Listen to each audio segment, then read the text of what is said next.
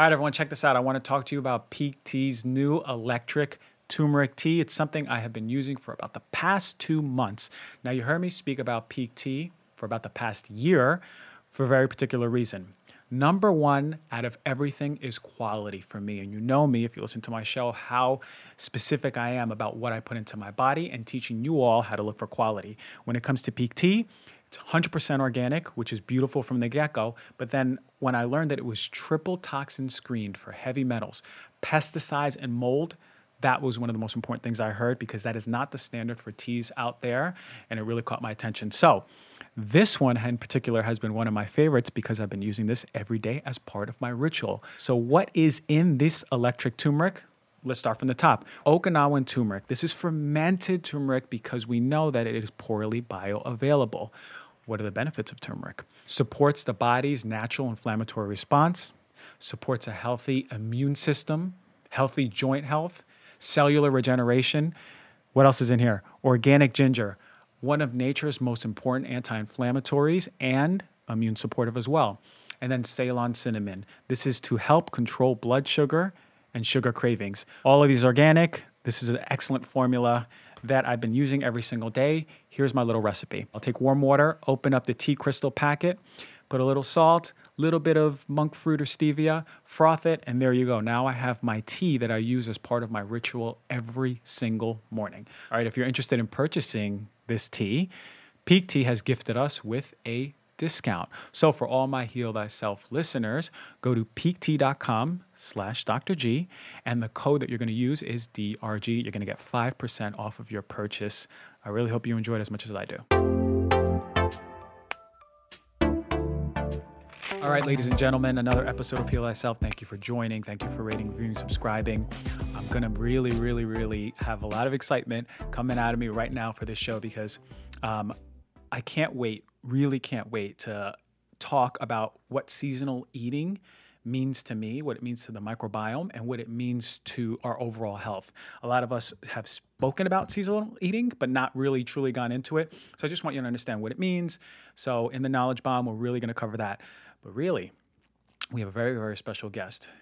You know how much I've been moving and wanting to talk more about trauma and what it does to the nervous system and how it predisposes how we show up in the world as we become adults, right? So we're really going to get into childhood trauma, how we hold in that trauma, uh, how that affects the way we interact and intervene with things in our life.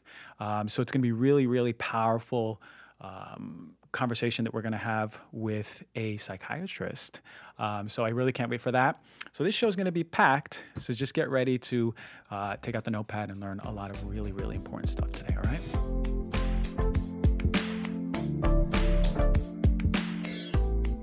All right, Knowledge Bomb, seasonal eating, very, very important concept to pay attention to. I'm pretty sure at this point, most of you have heard about it, but if you have not, really what seasonal eating is, is just what it sounds like. Eating with the seasons, changing your food and your variety and your diet with each season as it passes. So a lot of us, including me, uh, take seasonal eating in as an intervention, but not completely. Uh, you know, I, I like some of the foods that are out of season, but really most of my diet, I try to stick with the seasonal changes. Not perfect, but really I wanted to talk to you about what that does to our overall health in the context of really the microbiome. You're going to learn some really cool, cool stuff today. So one thing that I can re uh, remember that got me started on this eating seasonally or loosely eating seasonally is when um, I think it was last summer or two summers ago, I, I didn't eat many blueberries um, that summer. I remember at least the last month, like let's say August and most of September. And then I did a podcast in San Diego, uh, and it the, the studio was connected to like a local produce delivery uh, factory. So uh, the, the host was nice enough to give me some blueberries, and I had not eaten them in let's say eight weeks. And I was starving. I was in my car. I had another appointment to go to, so I just ate the blueberries. And this was already at the end of September. It was already getting cold. And look, this is this might be just a correlation, but I remember my stomach immediately just started hurting so much, as if like my digestive system was just pushing out those blueberries and goes, no, I don't want it. I, this is not something that I want to eat. You should have ate this two, two months ago, Doctor G. So um, it got me thinking, I felt intuitively that the food was out of season, and my body, I felt it in my body. So it was a really interesting thing that got me into seasonal eating, but I want to share with you a few things. When you seasonally eat, you, you're eating foods that are in harvest, and you're eating them locally, right? So already you understand that when you're eating foods that are out of season, that are imported, um, what's going to happen is there's the chance for reduction in nutrient Uh, concentration, right? So when you're eating locally food, local food, you're getting them freshly harvested from your local farmer. So essentially you're getting a higher concentration of nutrition. Also, when these foods are in transport, especially from a really far part of the country or even out of the country, um, the risk is, if it's not organic, that it's sprayed with a lot of these uh, herbicides and pesticides, insecticides to protect it until it gets to the supermarket and you buy it. So Uh, I want us to start thinking about one important concept of supporting our local farmer. And it's important because not only are you supporting your local community, but also you're getting the freshest of the fresh. You ever, ever go to a farm? And I, I remember I've experienced this when I was in Wisconsin for a, a conference maybe five, six years ago. Um, it was uh, the Standard Process factory, which is a supplement company. And they gave me beets that were literally just pulled out of the ground maybe thirty minutes ago. And I never will forget how those beets tasted, because they didn't taste like the beets that I was getting from Whole Foods, that's for sure. Um, and many of you are blessed enough to eat that way. A lot of us aren't, but really, you you notice a different taste profile. It feels good. I, I remember I ate, I ate the beet and I said, oh God, I feel so healthy right now. But um, it's just, it's pretty incredible. So really start looking for a local farmer to support for many reasons, uh, but nonetheless being really important to start eating seasonally. So the great thing is when you do eat seasonally, you add diversity to your diet, right? Through, as each season passes, you're getting different sorts of colors of the rainbow, uh, uh, flavor profiles, nutrient profiles, fiber profiles. So it's really cool that you're, or fiber concentration, it's really cool that you can start changing it, because for me, look, we're all bio individuals. Some of us really tolerate this food really well, but the other one not well. For me, I can't have lemons, limes, or grapefruits. They they mess my whole system up. But some people thrive on it, right? Vitamin C rich foods. Um, but when seasonal eating, the really major point that I want to make is how it affects your microbiome. And we know that microbiome is everything. We know we are outnumbered by bacteria to nucleated cells in our body. We are much more bacteria than we are the cells. Isn't that wild? But for us, it's, okay, the microbiome thrives and survives on fiber-rich foods, that produce, fruits, and vegetables in particular, right? It, it, it will acclimate to the food you give it.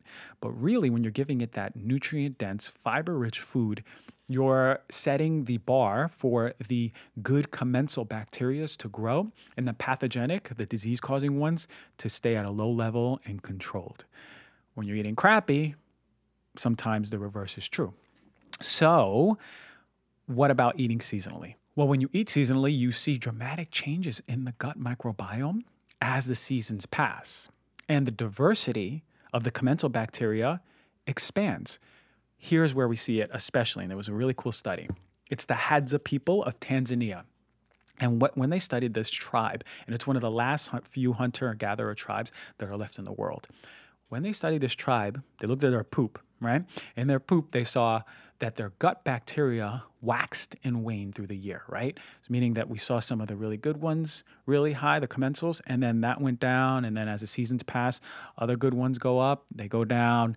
But really, the belief at that point was that the stimulus, uh, the, the input in our system, the, the, what's a stimulus that is causing this was the food. But what we're starting to see that it's also temperature fluctuations that affect the microbiome. This is pretty incredible stuff. So for me, when I was learning about temperature fluctuations and environmental stimulus affecting and potentially changing our microbiome, that just blew my mind, right? Because all of a sudden, I was pigeonholed into understanding that, yeah, food is the main causative stimulus, you know, some stress, um, you know, environmental toxins. We, we know like pesticides can affect the microbiome, but to think that fluctuations in temperature can, well, that was pretty mind-blowing. So we're starting to see that. Although it's preliminary, we're really, really starting to see it. So not only land-dwelling animals like mice and ducks demonstrate this, but also oceanic temperatures. When they change, we see changes in the microbiome of fish. It's pretty incredible stuff. There are a number of preliminary studies that actually are showing that fluctuations in the microbiome are connected to temperature changes. And again, for me, it's really eye-opening to think that there are stimuluses as, for us, benign as, you know, a shift from summer weather to fall weather that can really have an effect on our gut. So preliminary evidence, we're starting to see this in land-dwelling animals, right? Mice, rodents, ducks, deer. We also see that oceanic temperature changes can affect the biome of fish, which is pretty incredible. So there, there was a recent study by Fontaine, Navarro, and Cole. And this study was in the Journal of Experimental Biology. And the name of the study was Environmental Temperature Alters the Digestive Performance and Gut Microbiota of Terrestrial Amphibians. And this was really interesting because it shows that the gut microbiome mediates the relationship between temperature and digestive efficiency and energy assimilation, gut passage time, and metabolic response to feeding of ectotherms, which are the animals that are dependent on an external body heat, like uh, cold-blooded animals, for example. So there is a so essentially what we're seeing is a direct relationship between the microbiome and temperature, and how they affect, how, how each is affected by each other, the temperature affecting the gut microbiome. That's actually changing how efficient our digestive system is working and how we're utilizing the energy coming from food, which is crazy, right? And also how our metabolism is responding to the feeding.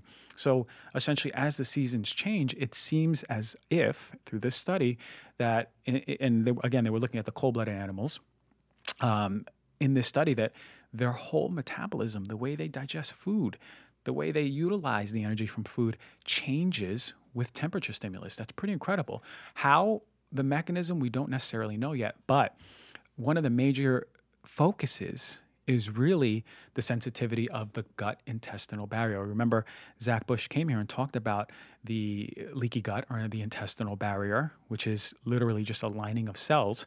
But that seems to be what is particularly sensitive to temperature changes. And the mechanisms that we see con- connected to that may be that the heat or cold changes the intestinal permeability. So we know that, for example, when you're in the sauna, it induces heat shock proteins, but also the cold can change different factors in the body. Those stimulus can affect that lining of the gut, which in effect changes our whole digestion because it's a giant network that's communicating with each other that is helping support our digestion, the way we assimilate food, and anything else that has to do with a really healthy gut. So as we learn more, we're even seeing that microbial enzymes, right? The bacteria in our gut, they're enzymes that help break down food, move in sync with the seasons as well. So essentially, we may may digest food more efficiently in some seasons than others, which is wild. Um, but it makes sense, right? It would be silly to think that we can eat the same amount of calories, the same amount of food every day of the year. Uh, that that would not be a true statement because we know that through time, how the way we evolved, there were even even outside of seasons, we had times of feast and famine, right? So our bodies are in constant fluctuation. Our systems, our metabolism is in constant fluctuation. That is the number one truth to the body, is that nothing is fixed. So it stands to believe, and as we're seeing in preliminary data, that literally the change of the seasons can affect our digestion. Wild. And this is echoed by Ayurveda. It's one of the most ancient forms of medicine out there. It's out of India. And they acknowledge this. But not only are they suggesting that fluctuating you need to fluctuate your foods with the seasons, but also they take it a step further and they put us into these constitutional doshas, which align with very specific foods.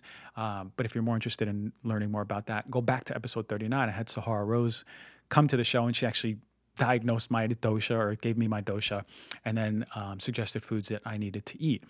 So it's really interesting stuff. Um, again, this is all like on the forefront of understanding. When it comes to the microbiome, we know very little about it. But what we do know about it is incredibly fascinating. And what we have learned about it, especially in the past ten years, is that it is a, if not the pillar of health, uh, um, a giant pillar of health. And the way that we interact with our environment seems to be intimately tied with our health and our microbiome. Last thing, I want to talk to you about a resource that you can check out about seasonal eating. Check out the Seasonal Food Guide online. It is a seasonal food guide dot org. What you can do is put in your location, the month, and the food, and you can find out what months those particular foods are in season where you live.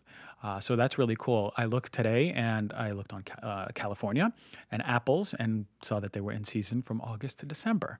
But also really cool, you can click on, after you open up the Apple tab or whatever food, you can click on a section and it'll show you how to shop for the food, the different types of apples, how to cook, preserve, and its nutritional profile. So it's a really cool resource just to have better knowledge and better connection to what produce is coming to your kitchen counter and ultimately your kitchen table. So it's really awesome stuff. They have an app also. And just think about this as a whole. If you, if you have digestive issues or any issues with your health, let's think, and, and it, it stands to believe how much I talk about being in line with nature and following our circadian rhythms, right? Not only for sleep, but every biological process. It then stands to believe that we should follow the way we eat based on the way we evolved, uh, depending maybe geographically, but also just think about the season. Start with the season. So if you have digestive issues, why don't you maybe stay away from the summer foods now that it's fall and start incorporating some of those more grounding, hearty foods. I really hope that helped. I know it helped me once I started, when I stopped eating blueberries in the middle of the fall and I started eating more grounding, warm foods. It definitely helped my digestion. So check it out, try it out. I really hope this helped. Now, are you ready for this conversation? Because I have been waiting for so long to get this guy on, Omid, Doctor Omid, and um, it's it's just going to be, it's it's the stuff that I love to talk about when it comes to health. So I'm really excited. And without further ado, let's get this convo going.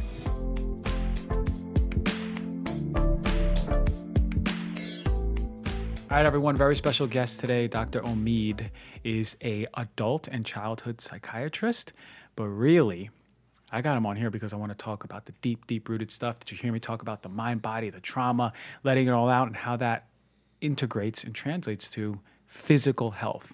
So, uh, Doc, thank you for joining. Thank you. Thanks for having me, Christian. Yeah, you know, you have this affect about you that is just very calm and grounded. And meanwhile, I come out of a tornado, so I come into the room and it's like, your patients must be at peace because you feel like you radiate this peace about you, man. that that's thing, that's good to hear. It's amazing. It's like being the example of what you preach, I'm sure. Yeah, it is. It is actually. I, the the um, what you're making me think of is part of our logo is, and our website is a hummingbird, and um, I like the hummingbird because I think that ability to be graceful yet flapping its wings like three hundred thousand times a minute, apparently. Mm-hmm. I think that's what it takes in modern life, mm-hmm. with all the stimulation and all the things we have to balance out. Yeah, is, is to be sane. Yeah, that's amazing yeah. stuff. So I introduce you as an integrative psychiatrist. What's, yeah. a, what's an integrative psychiatrist versus just a traditional one? So um, integrative medicine is a field... Um, people may know Doctor Andrew Weil. He, mm-hmm. He's kind of the founder of integrative medicine, and it's based on the idea that um, Western medicine, while it's done profound things in terms of disease eradication, um, the medical model and uh, Western medicine is so focused on just endpoint disease. And integrative medicine, its its foundation is looking at the whole person and looking at the innate capacity to heal, mm-hmm. and to look at evidence from other fields, um, uh, non-Western traditions, Chinese medicine, Ayurvedic medicine, um, looking at uh, other things that are coming through and how to integrate those into a more holistic approach. Mm. Um, and empowering people to heal is um, one of its main principles, and it was a big inspiration to me. Um, I can go into my story, you know, but like how I got there, because I worked in foster care and Um, really, really high-risk youth, tons of medication, a lot of overdiagnosis. Um, and the short story was just seeing that these kids are not getting better, and very much the model was like a sick model and just medicating and diagnosing and not really looking at what is this person actually capable of and tapping into their innate capacities. Um, so integrative medicine really drew me for that reason. And uh, as well as really understanding trauma and how trauma really heals through a more holistic approach, actually, mm-hmm. um, is how I got there. It's powerful because um, you're taught in a paradigm through school. And then what it must have been for you to go, this isn't working. Like, we're just over-medicating. We're, we're palliating yeah. symptoms. Symptom, like you said, sick care. Yeah. Um, so was there a very specific moment within the foster community, I think you, you, you were alluding to, but was there a moment where you go, I can't, I can't treat like this anymore. Like this is, I'm, I gotta move out of this. Yeah. You know, there was, there was a bunch of moments. I think that when you first said, was there a moment, I thought of um, a client that I shared actually with my wife, who's a family therapist. And that's how we met, was working with this family. And, um, you know, the father, the, the, the daughter was having a lot of issues with anxiety, and the family as a whole was so dysfunctional. And when you really got into the history of the mom and the dad. You know, the dad was a Vietnam vet, had had a lot of horrible things happen to him, including the system really letting him down when he got back, which was really common for Vietnam vets. Um, and the mom had had so much intergenerational stuff. Her her um, her parents were children survivors of the Holocaust. Mm. And so when we started to work with this daughter, I was referred just the daughter to see me alone because she had a anxiety disorder and major depression and was on a couple medications. And it was like, there's a bigger picture here. You know, there's a bigger story here. You know, there's family issues that are going on. This this this girl is is is um, expressing s- symptoms that we, we say is they're, they're symptoms of the the system. The system is really out of balance. And and it's not even about the parents. So that even yet is not as holistic as you really want to be, because you can still say, okay, well, those are family, they need family therapy then, mm-hmm. you know. But family therapy still presupposes then there's something wrong with the family. And I think what stood out about that case is that what's happening for this girl and this family is the expression of what's happening in society, in our in the ecosystem, and in how we're living as a whole. That they're not, yes, they're sick, but that doesn't mean there's something wrong with them. And in fact, you could even argue that, that it's their health that is struggling with conditions that we're not meant to live in, you know? Um, does that make sense? Absolutely. Yeah. So Absolutely. I think that was kind of the birth of like flipping the story around, around like this model we said, I said a few minutes ago, a sick model.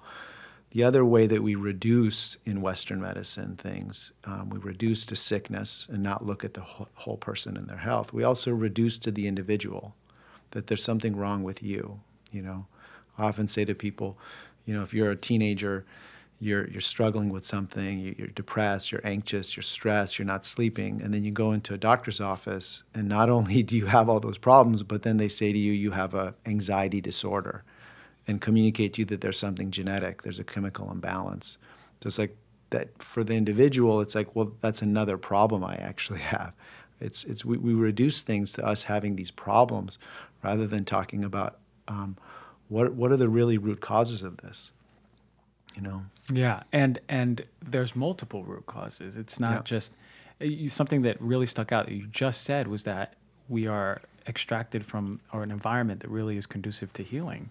Yeah. Um, and yeah. a lot of these communities that we see who have a lot of uh, mental imbalance, we'll say, uh, yeah. for lack of better terms, is that is just that. They're just in an environment where they where they can't fully be them, express, uh, conducive yeah. to healing.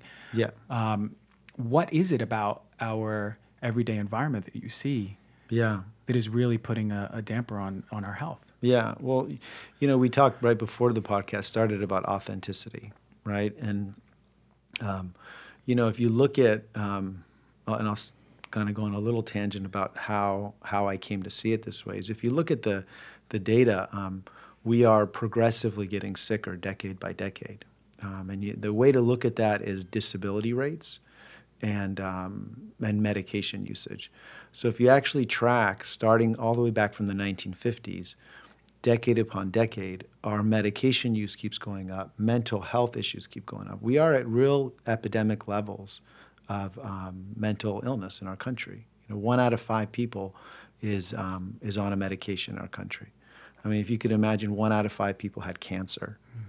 right? We're talking about depression right now is the number one cause of disability in this country. Um, World Health Organization says it's going to be number one in the world by twenty thirty. And when I went through residency, you learn like that, well, we're not, we haven't diagnosed people enough. We haven't given people enough treatment. That's why the disability rates don't go down. You know, we've been doing this system for forty years about, which is like when modern psychiatry, biological psychiatry. So if you those step back and look at the conditions, there's really clear hallmarks, like from the nineteen fifties, of how we've also changed how we live. You know, one hundred years ago, most people on average, um, up until the late eighteen hundreds, most people lived in a home with thirteen other people. Uh, most people worked on land and worked um, alongside family members and people that they um, considered community. And they worked physically, face-to-face, eye-to-eye. Um, so starting with the Industrial Revolution, this shift to being indoors, outside in nature, shift to interacting primarily with machine all day versus real human aliveness. Um, big, big steps happened in the nineteen fifties, this like shift to suburbia. Mm-hmm. People know that like historically that was a huge shift in Western culture where this idea of the nuclear family was born. This idea that like two parents sh- are sufficient to raise a kid.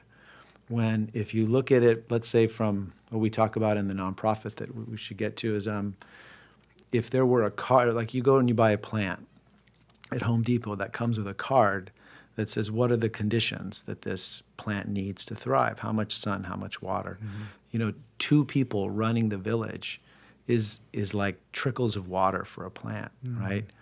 And if those two people are stressed, working long hours, right? They're bickering at home. You know, these these these are these are the really the larger conditions, you know, the changes in terms of how much time we spend outside, how much time we spend with each other. But really also in the nineteen fifties, media really took off. Mm. And you can say what started with T V is what's keep continuing with the internet, cell phones. We're interacting more and more with machines, and we're interacting more and more through the world of image, representational information. A big factor is that technology has made it so we really don't need each other anymore to survive. Mm-hmm. You know, you could actually have an interface with everybody you interact with that you construct, and you really don't have to be authentic. So mm-hmm. authenticity comes out through struggle. Deep connection comes out when we have real interaction on a physical level, and especially when we struggle with each other.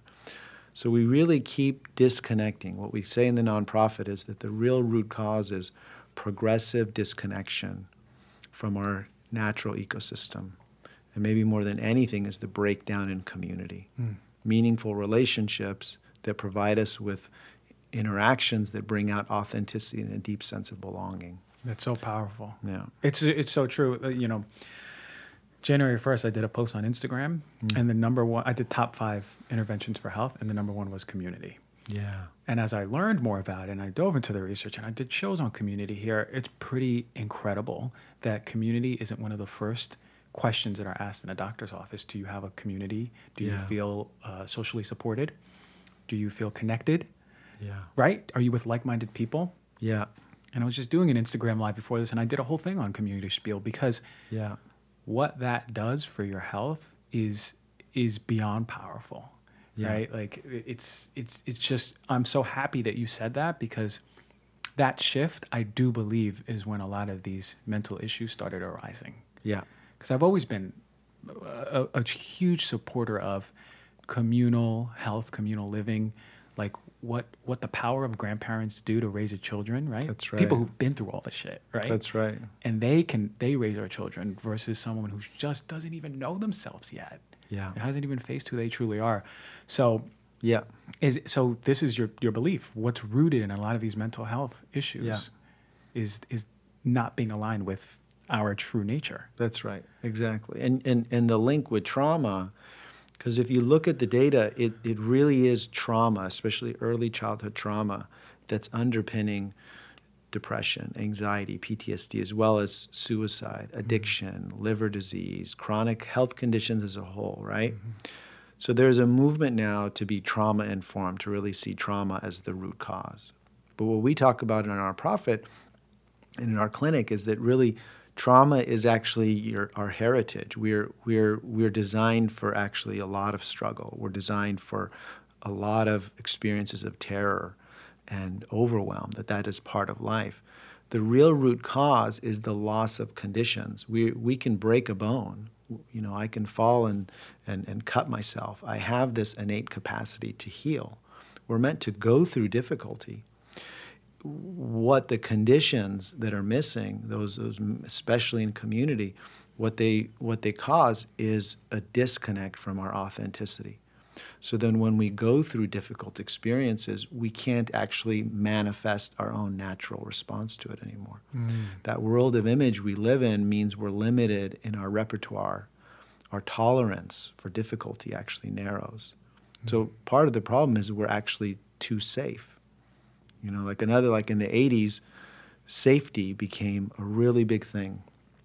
The um, physical safety issues really meant that kids spent a lot more time indoors. You know, that conversation, I remember when, you know, before the eighties, you know, kids would be out in the streets till late in the evening, and, and a lot of eyes were watching them, right?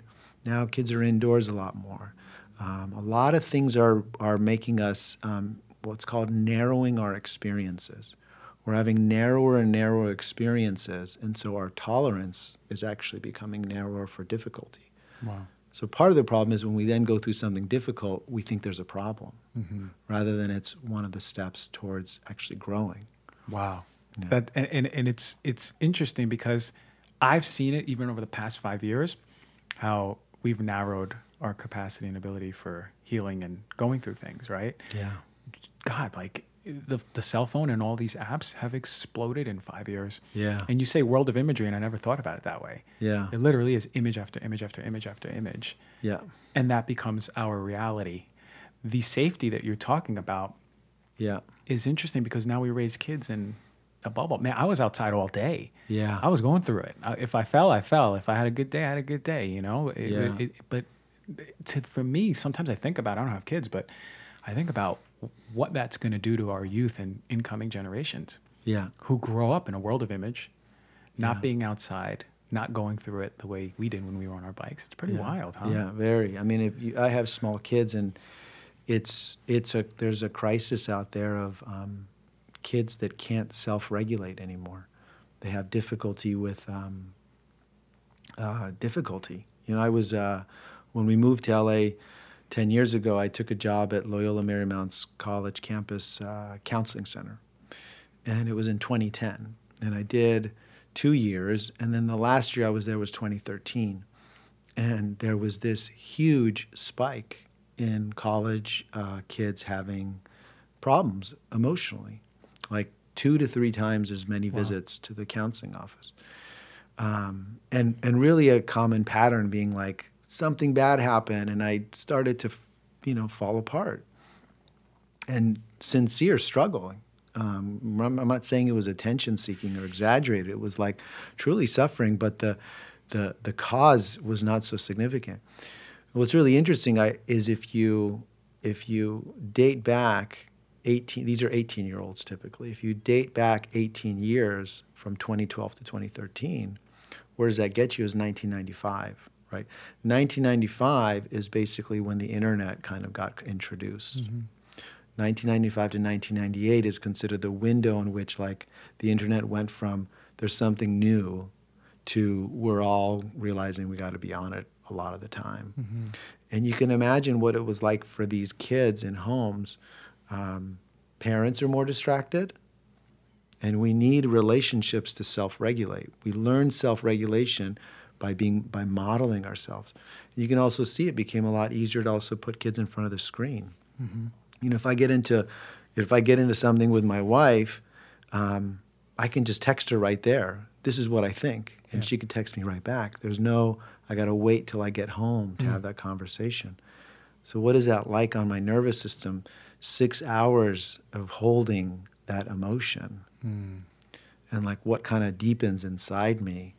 Is I have to tolerate the discomfort of not just doing something about it immediately, oh, wow, yeah. right? Yeah. We're really getting hooked on dopamine in that way, like just action, action, action, and not sitting with discomfort. One, it's really interesting because now I'm connecting it to my experience, right? Mm-hmm. Like the accessibility to just handle it fast is yeah. is, is pretty powerful.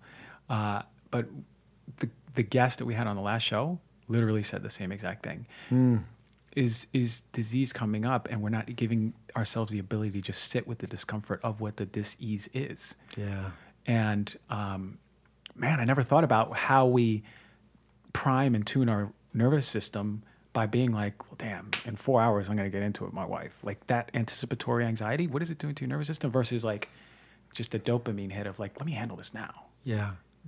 We, we don't think about yeah. these things. Yeah. And um, yeah, it's pretty, it's pretty powerful.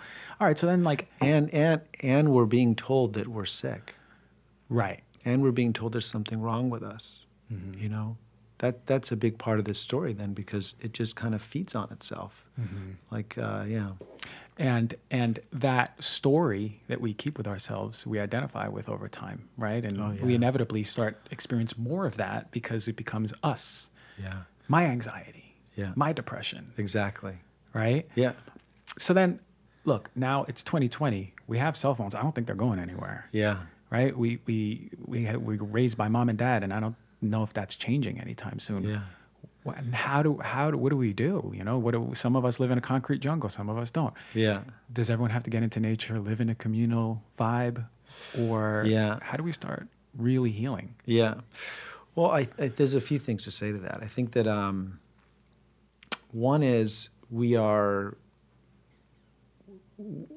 whenever technology gets introduced, it goes through waves of examination and how to use it right, right? Like we, we, we, we invented cars, and then we realized we need seatbelts, right? Um, I think it really is on us to make decisions on how to regulate that. You know, it makes a huge difference if you decide when I, if you're a parent especially, when I get home, I'm gonna put the phone in a drawer for the first hour and just be available to my kids. Mm-hmm. You know, dinner time, you know, we can sit around and we can put our phone in another room. We could turn off our phone. We can put it somewhere else. We don't have to have it always next to us. You know, we can, we, we, we can, we can, there are a lot of things we can do in which we figure out how to integrate these technologies and integrate the way modern life keeps changing. We're not, um, we aren't, um, you know, Rome fell, Rome with the greatest empire. Like we, we, we can actually be um, going down the wrong track and really need to like make radical changes. Um, we don't have to, and I don't think we should, opt out, check out, go live on a commune. You know, I don't, that didn't really become popular for a reason, because I don't think we can go back to prehistoric ways of living, you know, twenty-five people mm-hmm. on land working together, mm-hmm. you know, but we can, we can learn from the neuroscience, like what do our nervous systems need to feel whole? You know, we need experiences of authenticity. We need experiences of belonging. And we also know that those things are a felt experience. It's not a mental thing. Authenticity and belonging uh, is the core way we assess in our clinic what's what somebody is going through and how we help them change, how we support them reconnecting with those capacities in themselves and, and changing from within. Um, big thing is to teach is that emotions and uh, are in the body. You know, we, you said to me earlier, what was the moment that things changed? I told you the story about the family.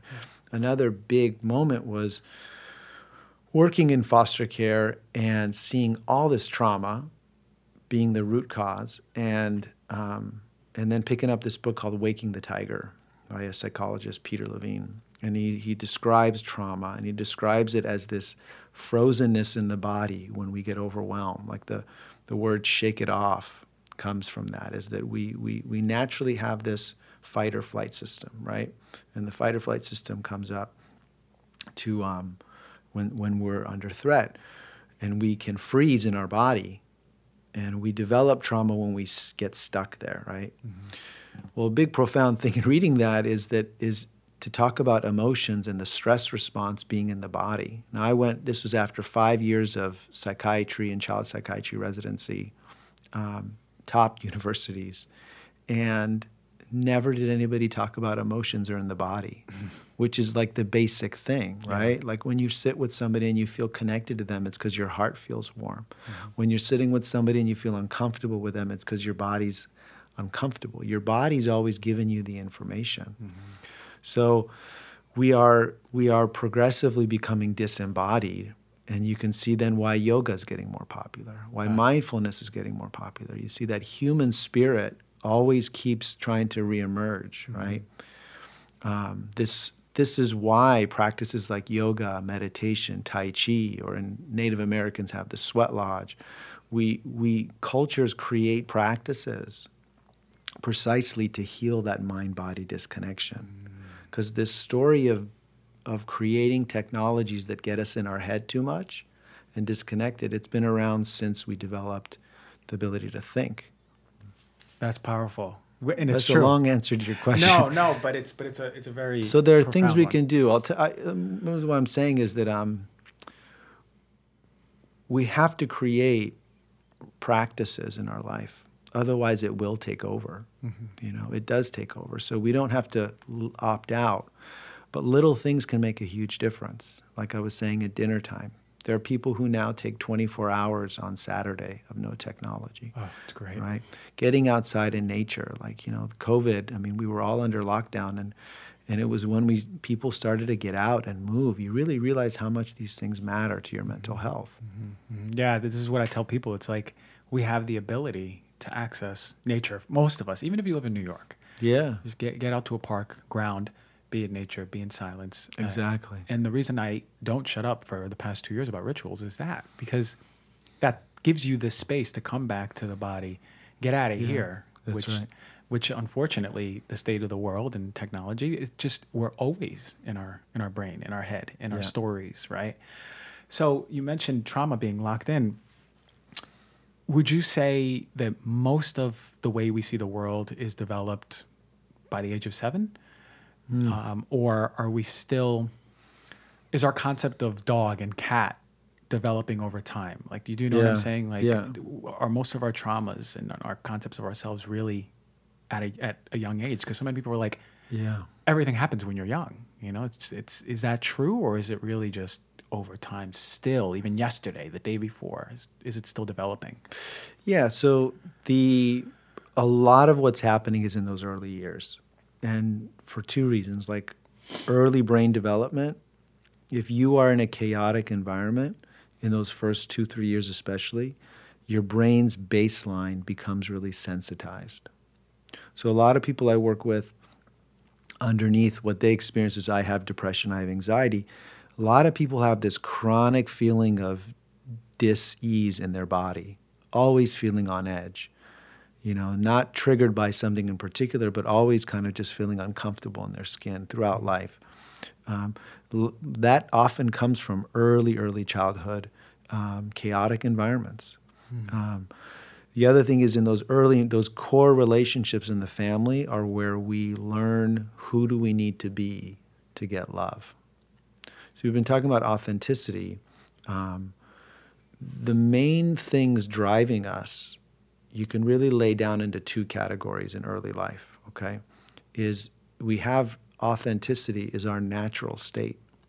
Anybody who has a child, who's had children knows, like in those first year or two, if they're hungry, they cry. If they're angry, they yell. They don't hold back. And the next day, they're not holding on. They're not holding back and they're not holding on. They express it completely and they move on. So nat- authenticity is our natural state. The inside and the outside match. But as mammals and primates, we can't survive on our own out in the world until early adolescence, really. Our, we're wired to model ourselves after the people that we depend on for survival. And it's for survival. You know, the same ability. So when do things change? That authenticity. You know, you notice a lot of the times, you most, you know, you can see three, four, five years old. That's when you can tell the kid isn't always saying what they really think or feel, right? Yeah. Well, why do they do that? Because their survival depends on it. Okay, um, attachment, bonding, is actually primary for a mammal, and it takes precedence over authenticity. So if you're living in a home, we were talking about earlier, like the, the outer image, the persona. If you're living in a home or in a culture that there are particular aspects of your authenticness that are not safe to show, mm-hmm. you will learn to suppress that because your life depends on it.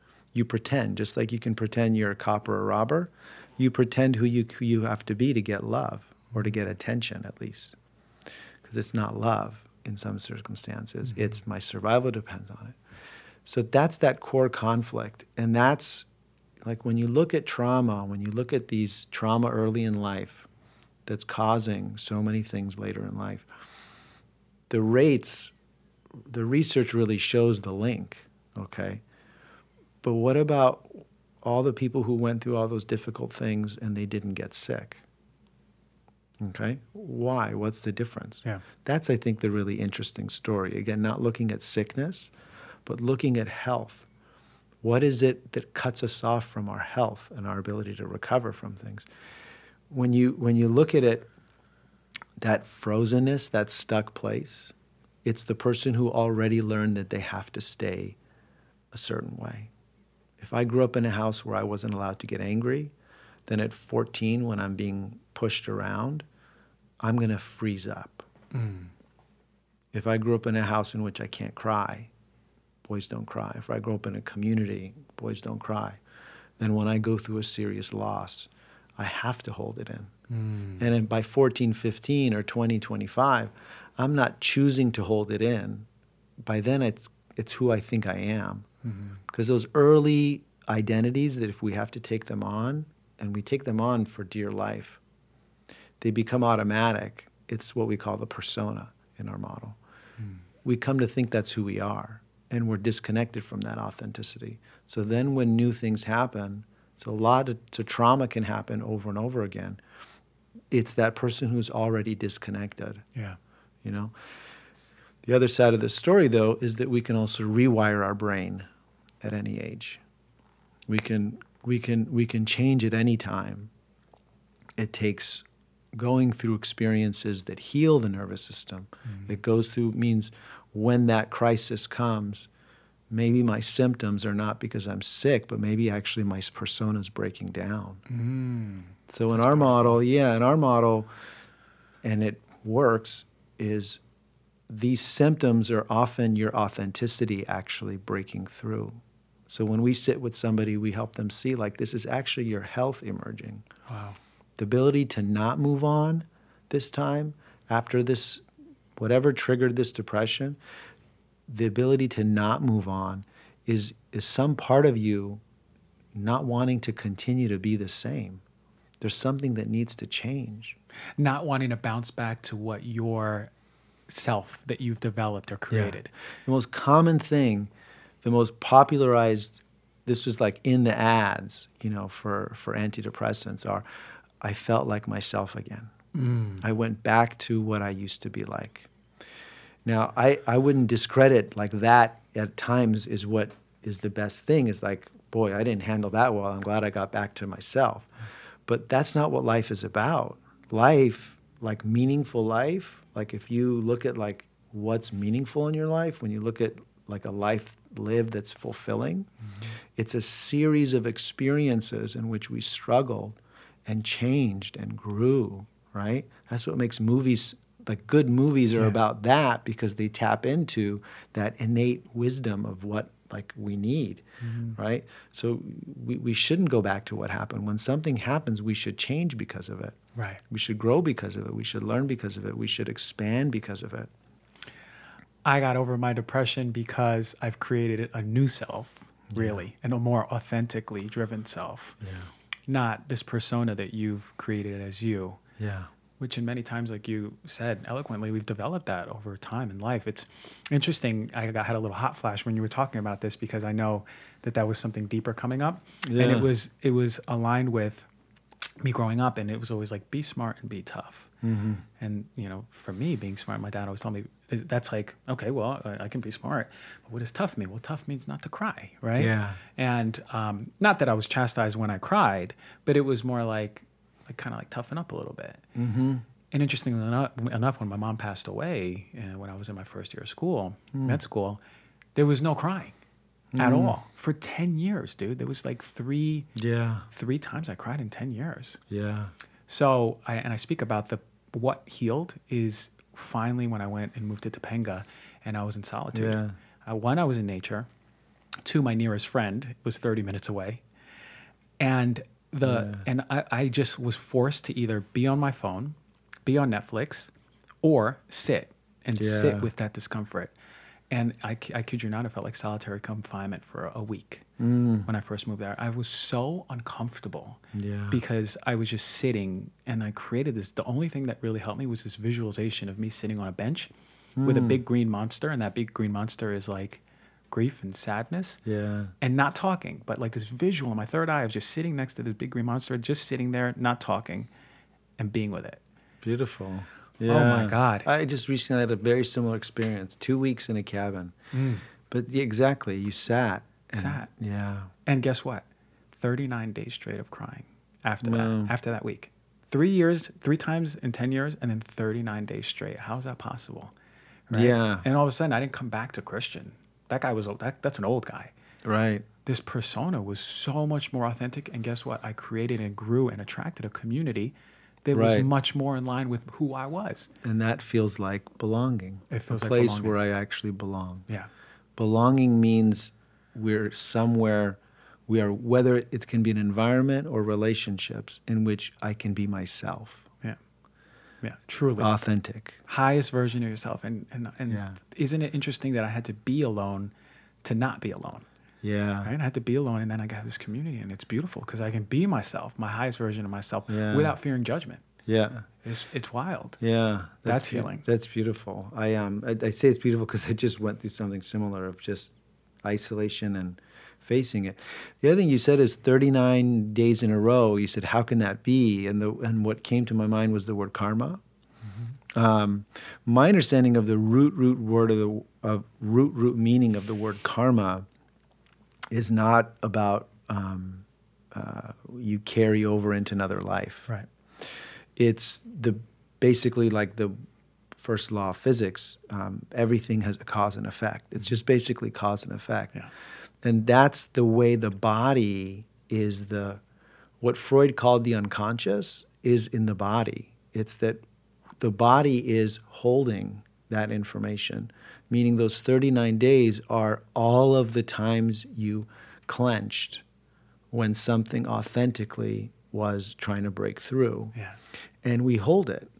And that's, to me, the the really the, the, the more immediate and practical way of seeing karma is that it's it's not going to go away. Like when we say we compartmentalize our emotions, we literally hold. You see, and this is the key. We hold it. Like you, you, when that authenticity is bodily, you can tell that five-year-old is hiding things, not because they're telling you they're hiding things, mm-hmm. but because you can sense it in yeah. their movements, the naturalness. And what's happening is we learn to hold through postures, right? And that that accumulates, that then holds, because our integrity Our integrity really means, like if, if something really meant something to me, I can compartmentalize it, meaning pretend, so that I could fit in. Mm-hmm. But my integrity is going to mean I'm going to have to acknowledge that someday. Yeah. And I and I think that the bodily thing is really important, speaking with somebody in cancer, because you know a lot of these chronic, I, I won't go into the realm of cancer, this is my question to you, but like, I work with most people I deal with, they have G I issues. Most people I deal with, they have um, body pains. These are the expressions of the chronic holding in our body. Yeah. You know, when you were there thirty-nine days, it was bodily. Yeah. Once you broke through, you had to let your body kind of let out a lot of wild energy, mm-hmm. right? Mm-hmm. It's it's it's wild because I had really severe psoriasis.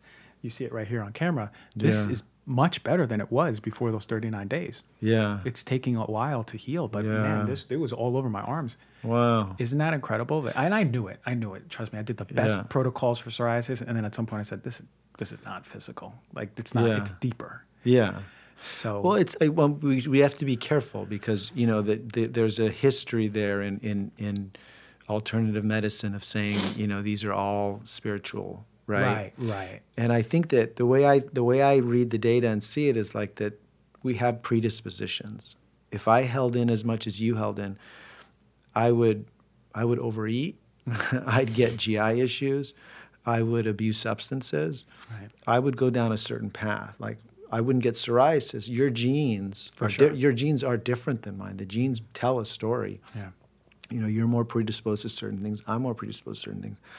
But it's like, it's stress and inflammation. Yeah. So the stress and inflammation are the gas pedal mm.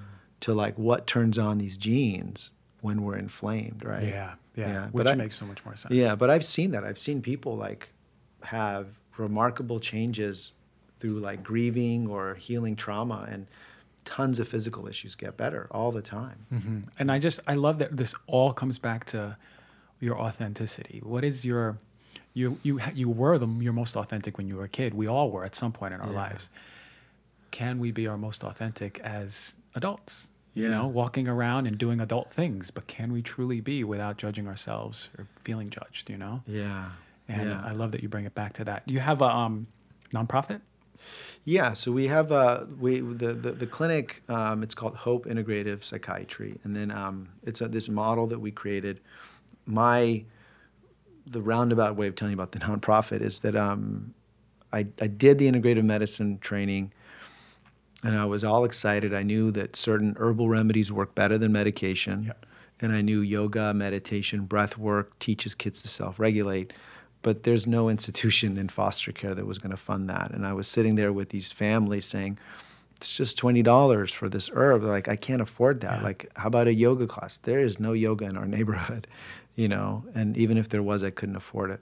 So I decided I'm going to go into private practice, design a model, and hope that it's going to be, um, it's going to find, it's going to get attention to come back to public health. And remarkably, three, four years ago, there's a place, McKinley Child Center, large three hundred employee institution. They have residential treatment for these foster care kids with mental health issues. They have schools, outpatient clinics. We are now um, two and a half years into a complete organizational transformation there. Wow. Planting planter boxes for Whole Foods, where kids are going to learn how to grow their own Whole Foods and learn how food affects their mental health, mm-hmm. teaching yoga, breath work, meditation, wow. all staff learning how to meditate. Um, you know, everything coming from this idea of if we create in this environment the conditions, and authenticity and belonging being the core to culture change in the institution, that that authenticity and belonging is the key to mental health. So the, the staff are going through exercises, learning how to be more authentic and how to tap into that authenticity. So that model and this project really gave us the foundation to then start the nonprofit called Laméda Project. And Laméda Project's mission is to uh, rewrite the story of mental health and well-being. We think that the core of the issue is the story, mm-hmm. both the individual's story, but the story we're telling about why we get sick. Are we getting sick because there's something wrong with us, or are we getting sick because the way we're living is um, is not adequate mm-hmm. for us to be healthy? So that's the core of it, and then looking at transforming organizations like McKinley, Um, as many places as we can with mm-hmm. this model, because mm-hmm. um, we've seen tremendous success in our clinic. We're seeing great success at McKinley already. Um, so yeah, that's the nonprofit. That's beautiful. And yeah. the website is? Um, the website for the nonprofit is laméda dot org, L A M A I D A dot O R G. And uh, the clinic, uh, we're here in Los Angeles, is Hope Integrative Psychiatry. It's Hope, H O P E, psychiatry dot com. Beautiful, yeah. beautiful. Yeah. I love I love to hear that. Um, It was such a pleasure to have you here. Yeah, man. Great to talk. I know you're commuting here, but we, we need to get you here in a few episodes uh, in the future, basically. Yeah. We, I, there's so much more I wanted to cover. Yeah. But you're a busy guy. Yeah. You got to respect the schedule, my yeah, brother. We went, yeah, I can't believe how fast it went. It, no, I know. That's but sign it, but of it, a good conversation. It really resonated, yeah. and I really appreciate your knowledge, the way you look at mental health, yeah. and what you're doing for the world is yeah. the exact person that I want to bring on the show, yeah. and you embody that. Yeah, my pleasure. Thanks for having me. It's yeah. a pleasure.